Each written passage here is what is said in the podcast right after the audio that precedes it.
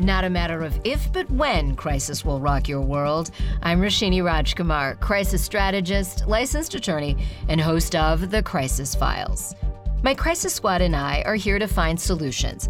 We also bring in people on the inside of everyday crises to help you prevent yours. Today, that voice is Andy Brown, the CEO of Sand Hill East, an advisory services firm to emerging companies. In his past life, Andy was Chief Technology Officer for top banking and investment companies in the U.S. He's here to discuss the case file I call CyberBlock. The headlines are frightening. Among them, Google and Amazon disclosed fighting off what is believed to have been the world's largest distributed denial of service or DDoS attack. According to Google, the attack began in August 2023 and threatened to take down sites by sending out hundreds of millions of requests per second. Security experts believe artificial intelligence will only increase attacks, and phishing remains one of the most common methods to breach corporate security. Your weakest link could be your employees. Andy, cyber risk is even more nuanced now from when we first started hearing about it, talking about it. How would you define it current day? I define it as the risk or probability of loss, damage, or other adverse effects on individuals, organizations, or entities resulting from their interaction with digital technologies in cyberspace. There are a variety of different kinds of that, and we can get into those as we chat.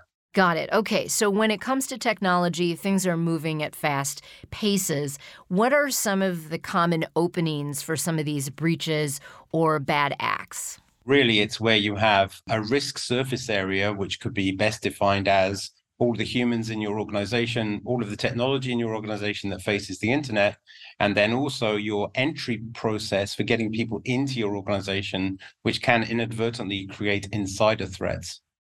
All right, I want to talk about the insider threats because I've heard you speak on this topic, and what really caught my attention is that you've said we can't always trust employees. And my guess is employees don't want to feel that way, that they're being untrusted, but it's just a reality of doing business, isn't it? Yeah, I think what's happened here, honestly, and this has been the case really for a long, long time. If you think about fraud inside organizations, these things have had to be detected for a long, long time.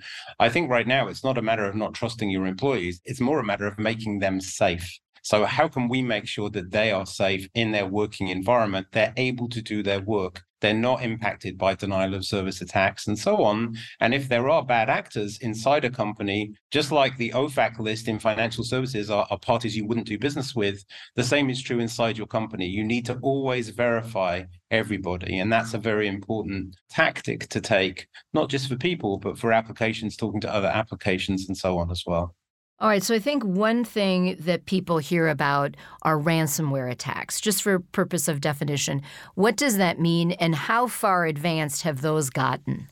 Ransomware attacks today are widespread. Many organizations have unfortunately been victim to ransomware attacks. And what that involves is essentially tying up your data or your systems so that you can't use them to run your business and encrypting those so that the only way you can get your business back is by paying the ransom to the ransomware actor, uh, who will then hopefully unlock your systems and give them back to you. But they may have also exfiltrated the data and may publish it all online anyway. So the challenge you have is there are no guarantees when paying a ransomware actor, they are actually going to be able to recover your business. So it can be very, very debilitating. How should companies react to these kinds of actors? Well, I think what you have to do is plan for the worst and hope for the best. It's the same as your personal life, probably as well. There are many steps you can take, including cyber insurance, including buying ransomware protection, including making sure that you have the ability to go back to an individual point in time where the ransomware was not on your network and restore as quickly as possible. So there are many mitigation steps that you can take. There are also approaches you can take when you're in a crisis that will make the crisis longer or shorter. One of the most important things, in my opinion, is to do tabletop exercises inside the business and involve the board in those tabletop exercises where that's appropriate so that everybody understands what the path of communication is, what the chain of control is, and how you're going to manage in a crisis. It's something that every company needs to be prepared for. The issue around ransomware and let's say exfiltration of data is about the value of the data, not the size of the company. And that's the thing you have to really focus on. All right, now you've served on various corporate boards. You're currently serving on Zscaler, and you've talked about these tabletop exercises. Is that something that you're mainly doing with the board and the CEO, or are those the kinds of things that within the organization employees and their leaders should be doing? It's actually much more important to do it inside the organization, to be honest. So I, I view this mainly as a CISO led activity where the CISO, the Chief Information Security Officer, is actually running uh, simulation of an attack. You know, you want as much as possible to go wrong during that attack so that you flesh out all of the things that you don't necessarily have good mm-hmm. plans for. So I'll give you an mm-hmm. example. I was on a, a board of a company which I'm no longer on, and we did a, a tabletop exercise. And 10 minutes into the tabletop exercise, Zoom stopped working. And so the question was who had whose numbers?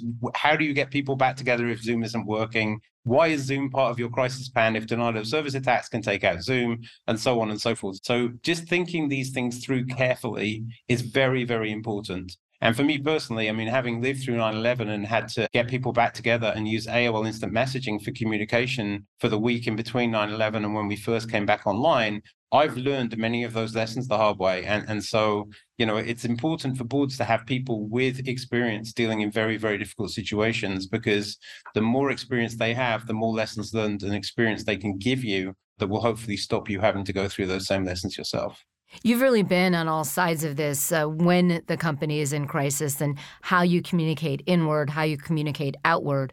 Let's get back to those employees for a moment because a lot of the Crisis Files listeners are working in organizations. They might be the one that is leaking something, maybe accidentally, inadvertently. So, what is some of the messaging that you would want leaders, businesses to say to their employees? And then, what is the responsibility of each employee to make sure they are not the missing link, they are not the gap to a bad actor? So I think the first thing to say is that it's not the employee's responsibility to know all of the things that you just asked the question about. It's actually the company's responsibility to make sure that people are educated around those threats. So it turns out that education and actually running tests with employees, so pretending to phish employees, bringing in red teams to test out your infrastructure to see how a red team would penetrate your business, all of these tests essentially are like training in the military. They are conditioning you about how you deal with an incident which looks like a very appealing email to click on or a very interesting IM or someone called you and they're being really nice to you on the phone and you're like, ah, you know, maybe this is a good person. So just the psychology, I think, of defense, you know, the art of war, these are all things that you need to understand when you're planning an organizational structure that allows you to have your organization be the first point of defense for you. And that involves you really have to train people well. You do have to role play with people as well. And you have to run tests that are blind so you can see how they react.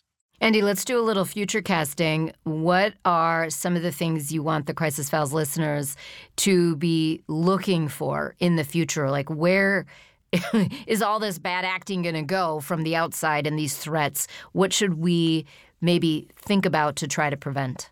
We live in a time of unprecedented change. And in particular, the change which is on everybody's lips right now is AI, artificial intelligence. You know, AI brings much good to the world and to individuals and to organizations, uh, but it also brings the same capability to bad actors as well. So, bad actors being able to use AI to figure out a way to penetrate you without even necessarily writing another line of code, just looking at human behavior and response and being able to adapt based on that is a given. And the only way that we're going to be able to defend against that in the long term is through both technologies like zero trust, but also the incorporation of AI on the defense side as well as the offense side. So, to me, right now, if you look at the situation that the world is in, many CEOs are worried about the competitiveness of their business if they don't adopt AI. So, there's quite a lot of pressure, I think, on business leaders to push AI inside their organizations. But obviously, AI itself relies on underlying data, and that data itself is entitled. So people are allowed to see some data, not allowed to see other kinds of data. So AI can open up an organization's knowledge so that knowledge workers can all participate in doing things more effectively. But it can also easily make data available to people that shouldn't be available to them, both inside and outside the company. I think AI right now is one of the least understood attack vectors from a bad actor perspective, but it's also not well understood inside the enterprise what security measures you need to have in place in order to have a safe adaptation of AI. We do also like to look for the positive here on the crisis files. Where might there be some hope in this whole cyber threat landscape? The reason I've worked with Zscaler for the last 10 years is that I believe personally that zero trust is the only way uh, that you can uh, run an organization and make sure that you don't get caught up with the things that I would call blocking and tackling, things that you should just be able to do. You should be able to access an application and know that you are safe while you're doing that. You should be able to access your bank account as an individual the, the same way putting the infrastructure in place, that means you don't have to worry about the blocking and tackling, gives you a lot more time to start to focus on, well, how do we use some of these new technologies for competitive advantage? How do we make people's life better? How do we stop people doing repetitive work that could be done by AI and instead have them look at the output of that repetitive work being done by an AI and validating that? So I think there are many, many positives that are going to come from this generation of technology. And I think the trick is to implement them safely. You give us that definition, zero trust, but what does that actually mean? Zero trust means you always have to verify everything. So when I say I'm Andy Brown, how do I prove that I'm Andy Brown? If I go into a liquor store and I want to buy a bottle of wine, the way that I prove that I'm of age is by giving a driver's license or some government issued credential that I can use. The same is true in both verifying the person at the other end of a phone call Right now, there are people actively using voice impersonation to try and get employees to do things because it sounds like it's the CEO calling them. And it doesn't just sound like it. They've actually sampled the CEO's voice, and the CEO's voice is telling them, please, can you go do this? And so, again, you have to be aware. Did you verify? What's the name of your son? That's a great question to ask. What's the name of your daughter?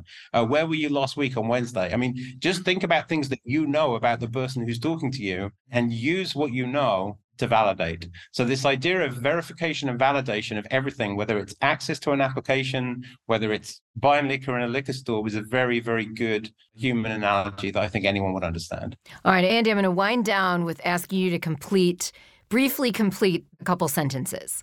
So, to okay. every CEO in the world right now, the first thing you should do is sleep well because you know that your organization is well protected uh, using zero trust to every employee, the first thing you need to do when you open up your computer at work is make sure that all of the security infrastructure that's running on your computer is actually working. Make sure that you're educated and that you know what your responsibilities are with regard to protecting your company and follow the rules.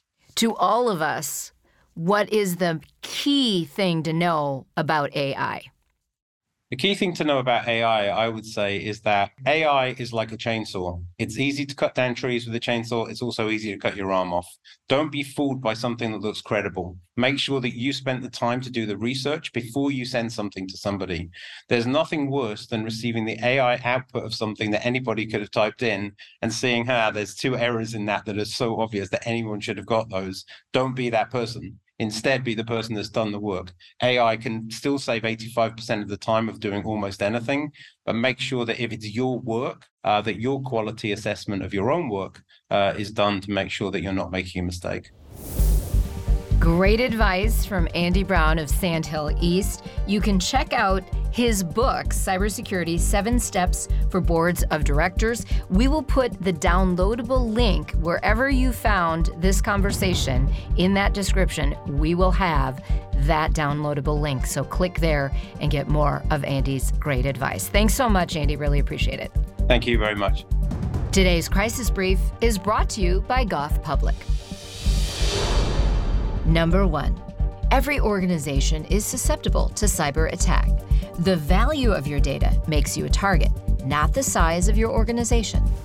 Number two, educate your employees, both on how to avoid allowing hackers an entry, as well as how the company is working to prevent attacks. Number three, adopt a zero trust plan. Verify everyone so employees are safe as they do their work. Reputation issues can arise quickly and unexpectedly. Prepare and plan before a crisis strikes with Goff Public, an award winning public relations and public affairs agency. Your best defense is a crisis ready culture that helps you spot potential issues, act swiftly, and reflects your brand's values while building trust with your audiences. Learn more at goffpublic.com.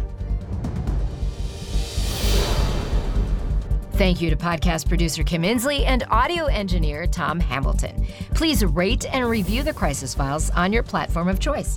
Catch up on all case files at thecrisisfiles.com. Subscribe to our YouTube page on thecrisisfiles.com. Follow us on YouTube and Instagram on The Crisis Files. We do not provide legal, financial, medical, or PR advice for any particular situation, but strongly recommend you seek out professionals to get help for your specific need.